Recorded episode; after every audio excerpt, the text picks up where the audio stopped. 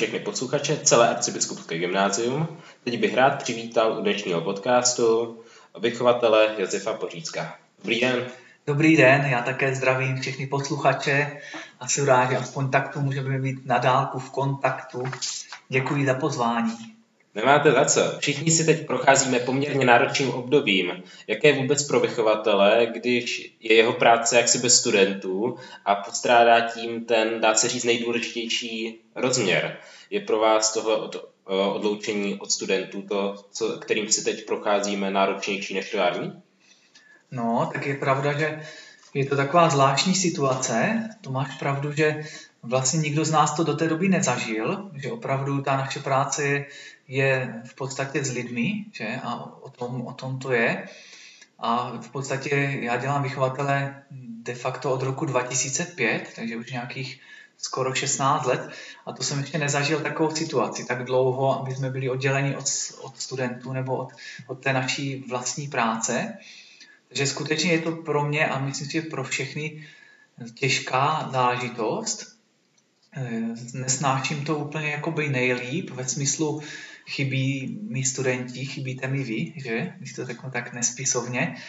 Na druhou stranu za ta léta, no, za, za tu dobu, co, co už to funguje, ten koronavir, tak jsem se naučil nějak v tom chodit, že? Eh, studenti mi chybí velice moc, na druhou stranu eh, s určitými studenty jsem v kontaktu virtuálně, že? aspoň přes Messenger nebo přes tady ty eh, vlastně virtuální prohlížeče a tak dál.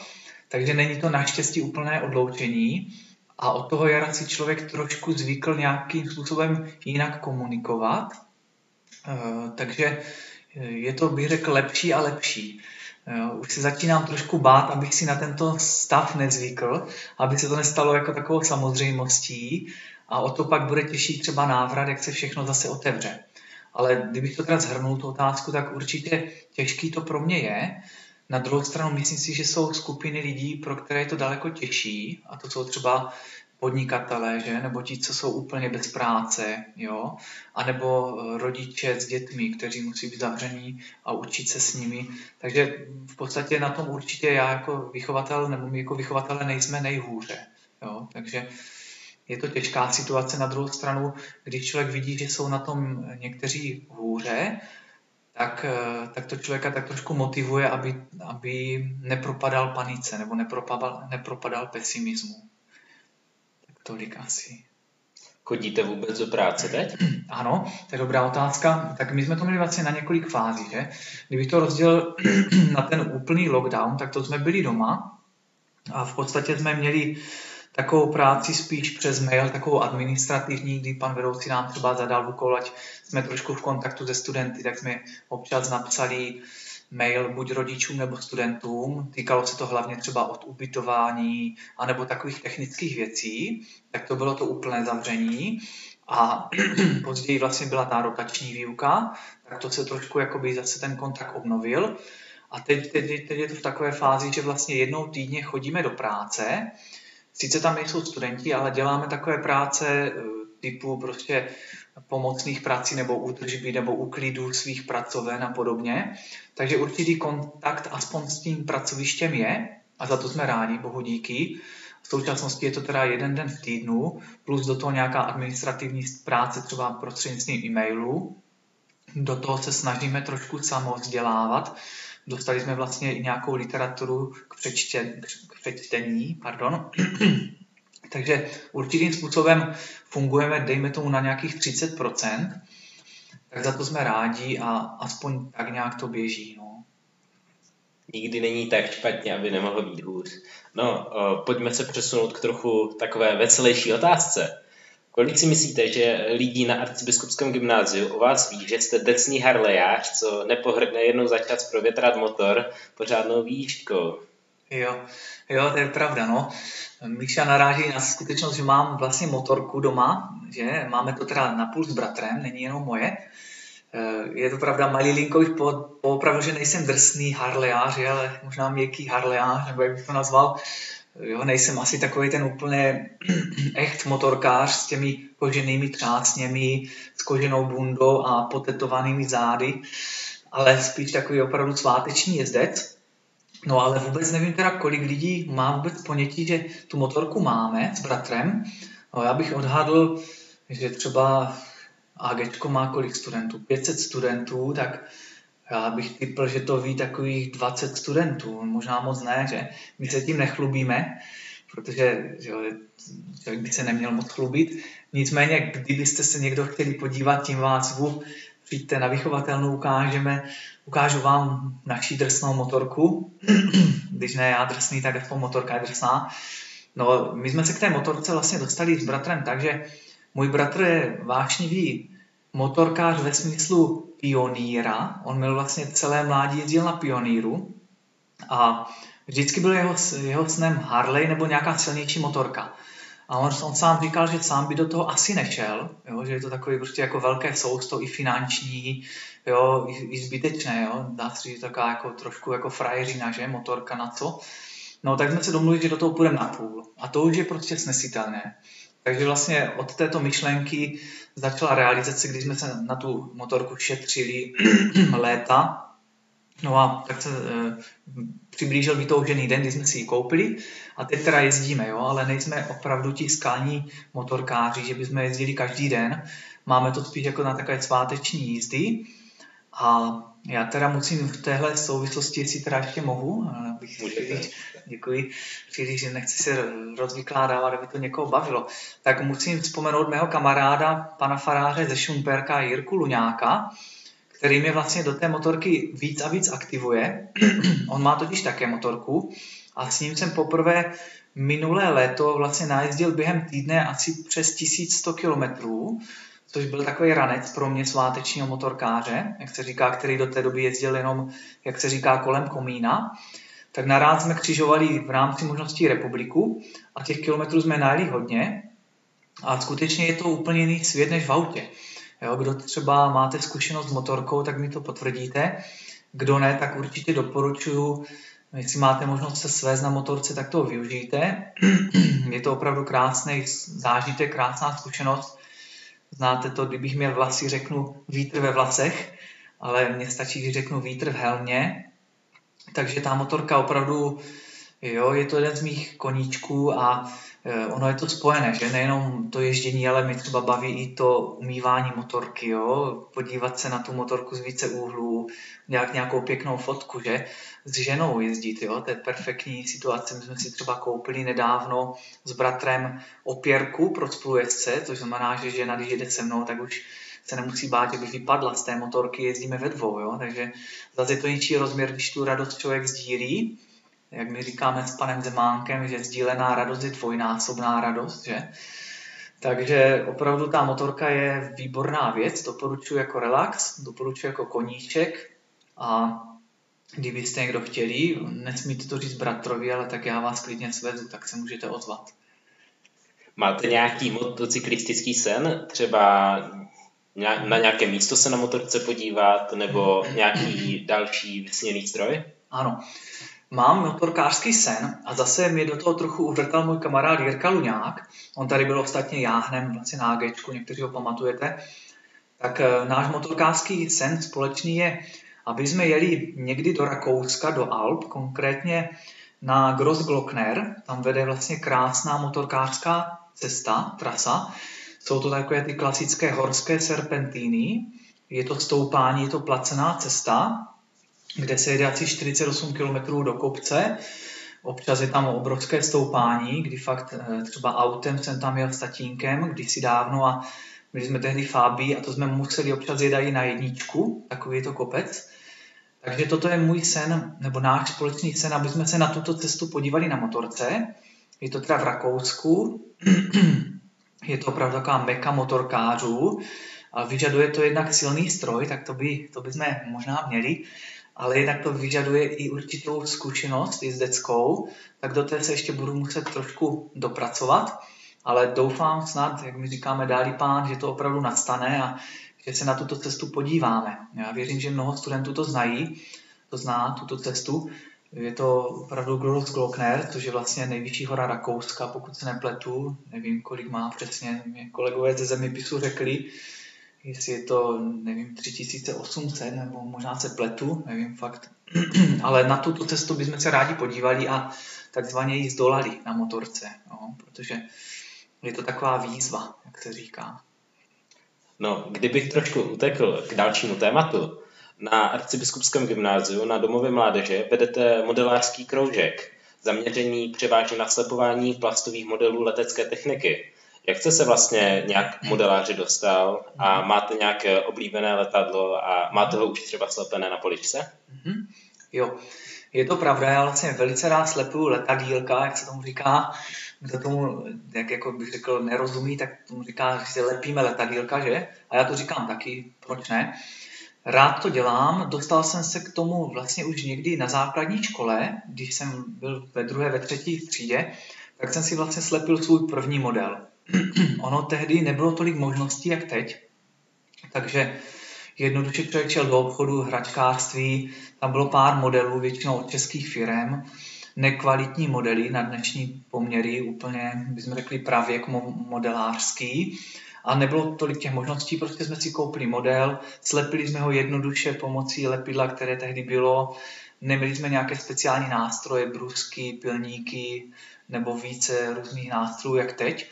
Prostě to člověk slepil tak, jak je, natřel určitým typem barev, který hlavně třeba možná pamětní, pamětníci pamatují barvy Unicol, to bylo vlastně 12 typů barev základních, karedých, lesklých, pro modářství nevhodných, ale nic ničeho nebylo. Takže takhle jsme začínali a mě to přes určité přestávky neupustilo, tenhle koníček, nebo tahle záliba mi zůstala. A vlastně díky AGčku to můžu dělat dál. Jo? Já jsem vlastně slepoval modely v podstatě celou základní školu, pak na střední jsem měl takovou pauzu, začal jsem zase na výšce, když jsem se trošku mezi zkouškovým obdobím, nechci říct nudil, ale chtěl jsem dělat něco jiného, než se učit, tak jsem zase vytáhl modely.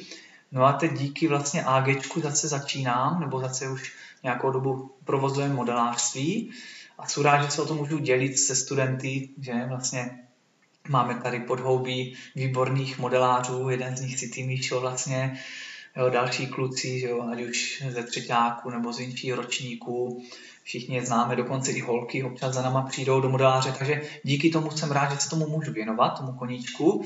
Tím všechny zvu, až se otevřeme, tak přijďte za náma, máme tady takový modelářský kutloch, vzadu na chlapeckém patře, i holky se můžou přijít podívat. Takže ten, ten kroužek modelářský mě dodává vlastně znovu zase novou sílu, nový elán, motivaci do slepování. No a můj oblíbený model, že jo, já velice rád dělám modely z druhé světové války, letadílka, to jsou ty vrtulová letadla, když to řeknu tak eh, prostě jednoduše. Takže nejvíce mi líbí asi letadlo, které se jmenuje Aira Cobra, Jednou už mám doma slepené. Je takový trošku mírně atypický typ tím, že má příďový podvozek, to znamená, že má vlastně přední kolečko, když to zase řeknu laicky. Většina těch modelů jednovrtulových nebo jednomotorových mělo vlastně zadní podvozek. A tohle je poměrně taková zajímavá moderní konstrukce, navíc to má velmi aerodynamické tvary. Když byste se chtěli pojat, jak to vypadá to letadlo, tak můžete zadat do Google Aira Cobra, jo, Aira Cobra je to pěkné, elegantní letadlo, tak to se mi asi nejvíc líbí z těch letounů druhé světové války. No. Líbí se mi samozřejmě americké a německé stroje. Obecně možná méně se mi líbí ruské stroje, ale eh, asi je v tom lehké osobní zaujetí. Takže nechci být, jak se říká, neobjektivní. Všechny stroje jsou pěkné svým způsobem, ale dá se říct, že cílím na tu skupinu letadel z druhé světové války. A pamatujete si na svůj první model? Co to bylo ano, zač? Ano, to si přesně pamatuju. Jak se říká, paradoxně to, co se mi nejvíc, nejméně líbí, tak to jsem vlastně dostal, byl to ruský stroj Polikarpov Po 2 od české firmy Kovod Prostějov. A vzniklo to tak, že vlastně nic ničeho nebylo tehdy na krámě, na skladě, tak jsem vzal to, co bylo. Ale co bylo hezké na tom modelu, tak byla ilustrace. Tehdy vlastně ty modely ilustroval zajímavý uh, malíř, bychom řekli, který se jmenoval Jaroslav Velc. Zase si to můžete dát do Google. On velice krásně kreslil, velmi krásně kreslil modely letadel nebo vůbec letadla. Takže mi zaujala ta ilustrace toho Polikarpova, kdy ten Polikarpov, což byl zastaralý boj plošní z světové války, se střeluje Messerschmitta, tak už mi to tak zaujalo kvůli tomu Messerschmittu na obálce nebo na, na krabičce a kvůli tomu jsem si ho koupil a byl to můj první model, který samozřejmě pak skončil v propadlišti dějin na smetišti já třeba, když se mi občas nepovedl nějaký model, tak jsem udělal takzvanou bitvu nebo válku, že jsem ten model vlastně polil lepidlem a zapálil, takže on to vypadalo věrohodně, že to krásně hořelo a zároveň to bylo takové historické, že ten model skutečně skončil eh, tak, jak vlastně věrný originál, jo, hořelý a tak. Tak když jsme u toho u těch volnočasových aktivit na domově mládeže, můžu se vás zeptat, jaká byla vlastně ta cesta na pozici vychovatele a jak jste se vůbec pro tu pozici nějak rozhodl? Mhm. Ano, tak já jsem vlastně, eh, moje cesta byla eh, po vysoké škole, někdy v tom roce 2003 jsem přemýšlel, co bych mohl dělat. A já jsem vlastně vystudoval teologickou fakultu a teologickou fakultu na, na tu mám velmi dobré vzpomínky a doporučuji všem. Na druhou stranu, co se týče praktického využití, tak je docela úzko využitelná teologická fakulta, protože nedá se z toho studia teologické fakulty mnoho vymýšlet a mnoho vlastně různého, bych řekl, to uplatnění je prostě, bychom řekli, úzce profilové, takže neměl jsem moc možností. Eh, tak jsem vlastně první rok po studiích jsem eh, pracoval v knihkupectví Portál, jo, možná znáte Portál, oni dělají pedagogickou a psychologickou literaturu, no, no, psychologii, pedagogiku, hmm, takže jsem první rok prodával v portálu a pak jsem přemýšlel, co teda dál. A vím, že se tady uvolňovalo místo na AGčku, tak jsem tehdy jakoby projevil zájem, podal jsem si oficiální žádost, tehdy tady byl pan ředitel Bekárek, No a pan ředitel, myslím, že ještě tehdy říkal, ať rok počkám, tak jsem ještě rok někde pracoval a potom jsem vlastně už nastoupil, někdy v tom roce 2005, 6, no 2005 asi. Takže tak jsem se tomu dostal. Zároveň jsem si říkal, práce s mládeží mi není úplně cizí, protože už tehdy jsme vedli ve farnosti malou scholu a podstatě jsme měli různé spolča, ministranská, do scoutu jsem chodil jednu dobu, takže takovou nějakou mírnou zkušenost vedení mládeže jsem měl, tak jsem si říkal, zkusím to, když to vyjde, tak mě vezmou a budu rád pracovat jako vychovatel. A ono to vyšlo a od té doby jsou tady a jsou tady rád. Takže vás práce baví? Práce mi baví. Baví, i když někdy je člověk třeba unavený, že jo, nebo taky člověk musí se mít na pozoru před tím takzvaným syndromem vyhoření, že? Což je vlastně charakteristické ve všech profesích, mm, převážně tam, kde člověk pracuje s lidmi. Takže občas uh, jakoby to člověka jako v podstatě unavuje ta práce a tak dále, ale musí hledat, nebo já se snažím hledat nějaké nové impulzy v té práci, nové roviny a tak nějak stále udržovat v tom, aby člověk nevyhořel, aby měl pořád co nabídnout a aby tu svoji práci dělal dobře. Jo. Takže mě to baví určitě pořád a myslím si, že i ta koronavirová pauza pro nás všechny pedagogy a vychovatele si myslím, že paradoxně má, nám může v něčem prospět v tom, že opravdu budeme mít víc energie, víc elánu do té práce, do těch setkání s mládeží, s vámi, že jo? A zase budeme mít více trpělivosti, více radosti. Takže už teď se těšíme, až se to zase vrátí všechno snad do původních kolejí.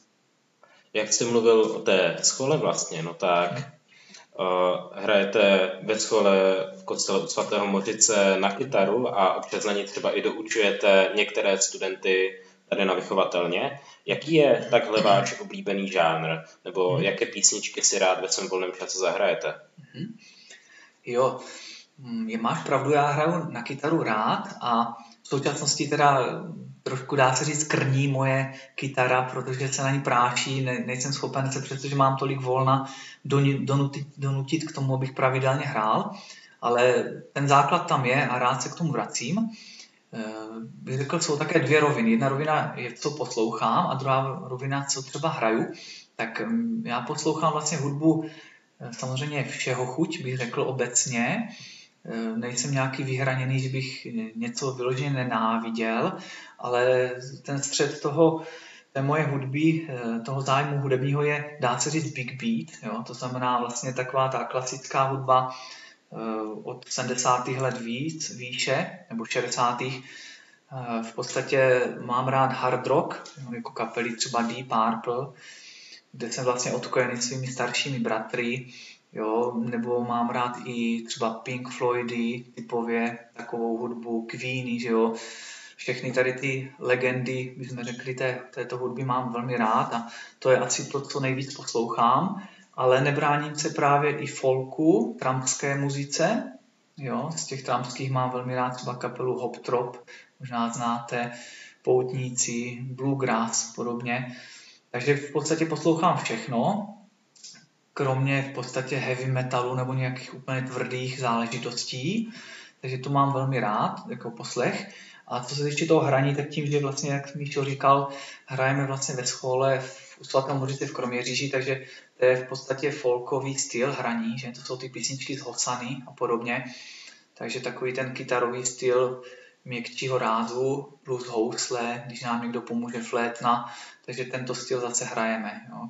Měl jsem období asi rok a půl, kdy jsme hráli právě v takové big beatové kapele, hráli jsme vlastně takové cover, cover verze, převzaté písničky právě od buď od Deep Purple nebo od Nightwishu a tak dále, tak tam jsem hrál zase na baskytaru, ale bylo to takové období, dá se říct, chvilkové, bavilo mě to, ale asi na nějaký další vystupování to by to nebylo. Jo. A limituje mě samozřejmě mé, moje hudební zručnost, bych řekl, protože jsem podprůměrný hráč, ať už na kytaru, anebo na baskytaru. Ale zahraju si rád, hraju rád, hraju na hlas a nevadí mi to. Když jsme u těch vašich zálib, co děláte ve volném čase, No tak jste docela velký sportovec, bych řekl. Na arcibiskupském gymnáziu hrajete třeba volejbal a v tomto období třeba běžkujete. Máte ještě nějaké oblíbené sporty a účastníte se třeba i nějakých soutěží? Mm-hmm. Jo. Tak eh, přesně tak jsem, jak baví, sport mě baví opravdu, i když teď už ve svém věku narážím na určité fyzické limity, zjišťuji, že člověk opravdu není nesmrtelný a že člověk není, že to nebude pořád stejný. Jo, bohužel to člověk zjišťuje na svém těle. No, správně jsi řekl, že z mých sportů asi na prvním místě volejbal, ten mě velmi baví. Ten jsem začal paradoxně hrát taky na AGčku, pořádně. Začalo to tak, že tady vlastně volejbal má velkou tradici i díky našemu bývalému panu řediteli Bekárkovi, se kterým jsem se vlastně dostal do takové volejbalové party učitelů a kamarádů. Začali jsme spolu hrávat do toho vlastně přišla další parta, ze kterou hráváme, takže třeba v tom exponovaném období jsme hráli až čtyřikrát týdně, dokonce jsme se přihlásili do takové malé amatérské soutěže v rámci Kroměříže, volejbalové ligy, dá se říct amatérské. E, takže ten volejbal je opravdu na prvním místě. Ale jste se nějak v té lize? No, v té lize jsme obsadili krásné poslední místo. Asi tam bylo tehdy 12 týmů a to byly skutečně, ono se říká amatérská liga, ale v podstatě ve všech těch týmech to byli i bývalí hráči, někteří hráli i extraligu, což je vlastně vysoká soutěž, nejvyšší. Takže sice jsme byli poslední, ale není to ostuda a ostatní týmy nás velmi měli rádi, protože jsme jim vlastně ty body dávali. Na druhou stranu jsme získali cenu pro nejsympatičtější tým, no, takže jsme vlastně byli poslední, ale dostali jsme pohár. E, takže jakési umístění tam bylo, být malé. No a občas jsme samozřejmě udělali takový provizorní tým složený ze studentů i, um, i kamarádů a soutěžili jsme na takové, jakoby dá se říct, okresní úrovni, když byl někde nějaký turnaj, tak jsme se účastnili ve Frištáku, bývalý ve Zlíně, v Uherském hradišti, takže Jednu dobu jsme opravdu jezdili hodně a bylo to propojené s AGčkem, protože ten náš tým tvořili částečně studenti z AGčka a v současnosti už jsem teda hodně limitovaný, trošku jsem začal cítit kolena, takže ten volejbal mírně omezuju.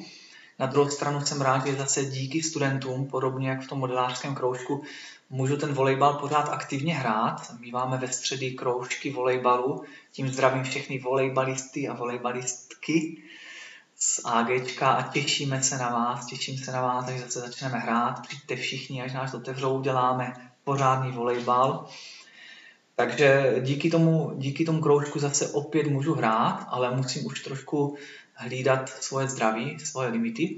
No a kromě toho volejbalu ještě rád jezdím na kole, že rád si zahraju badminton, i teď fotbálek s otcem Petrem, občas hrajeme, že s bratrem jáhnem, takže tomu sportu se nebráním, už jenom akorát člověk naráží na své limity. Takže, takže to je jediné takové omezení, ale sport jako takový mám rád a mám sport velmi rád i pasivně, to znamená v televizi, se ženou, která je velký sportovní fanoušek.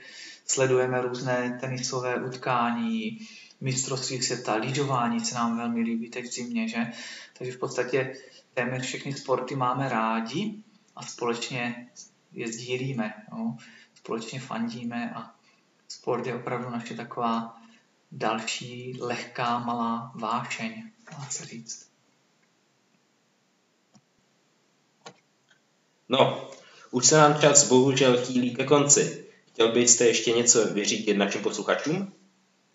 Ano, tak já bych naše posluchače, potažmo studenty, de facto i kolegy, zaměstnance, všechny velice rád tímto zaprvé pozdravil. Moc bych vzkázal to, že se na vás všechny těším, já osobně, zejména na studenty, ale i na kolegy. Opravdu, dá se říct, že už se opravdu nemůžu dočkat, až, až se to zase všechno otevře a až se tady všichni potkáme jsme rádi, že vždycky s vychovateli, kolegy panem Součkem, že jo, panem Zemákem, panem Ševčíkem i, i kolegyněmi, vychovatelkami a panem vedoucím, tak jsme velmi rádi, když eh, studenti za náma chodí na vychovatelnu, když jsou s námi, je tam veselo, kolikrát, jak to vidíte, nebo víte, víte sami, jak to chodí. Tak na, to, na tuhle situaci se velmi těším, až se zase potkáme všichni. Samozřejmě chtěl bych jim vzkázat, aby Eh, nebo chtěl bych vám, milí studenti, vzkázat to, že eh, jste číkovní, že to tak snášíte. Doufám, že všechno zvládáte online výuku, i třeba ty psychické těžkosti z toho, že je člověk jakýmsi způsobem zavřený v určitém úzkém rodinném kruhu. Takže v tomhle bych vás moc chtěl podpořit, abyste vydrželi. Myslím si, že opravdu, přestože je to dlouho, tak věřím tomu, že to bude mít konec, tato situace, že to světlo opravdu se zvětšuje na tom konci tunelu. Takže velmi vás pozbuzuji, abyste vydrželi. My jsme vlastně na křesťanské škole, takže opravdu modlitba eh, nám velmi pomáhá v tomto. V tomto bych vám chtěl zase poradit, doporučit a věřím, že to tak všichni máte, tu zkušenost s modlitbou, která pomáhá překonávat obtíže. No a to bych ještě tak vzkázal, no. Buďte hlavně zdraví, buďte veselí, určitě si nenechte pokazit eh, život tím, že vlastně teďka to období je takové, jaké je. Moc se na vás všechny těším a vzkázal bych vám to, abyste byli dobré myslí, abyste nezapomínali na modlitbu a svůj duchovní život a určitě všechno zlé skončí a všichni se zase v radosti sejdeme tady na AGčku. Tak já vám moc děkuji za rozhovor. Jsem moc rád, že jste si našel chvilku. Děkuji i posluchačům a s přáním hezkého zbytku dne se s vámi rozloučím. Naschledanou. Naschledanou a díky moc krát za pozvání.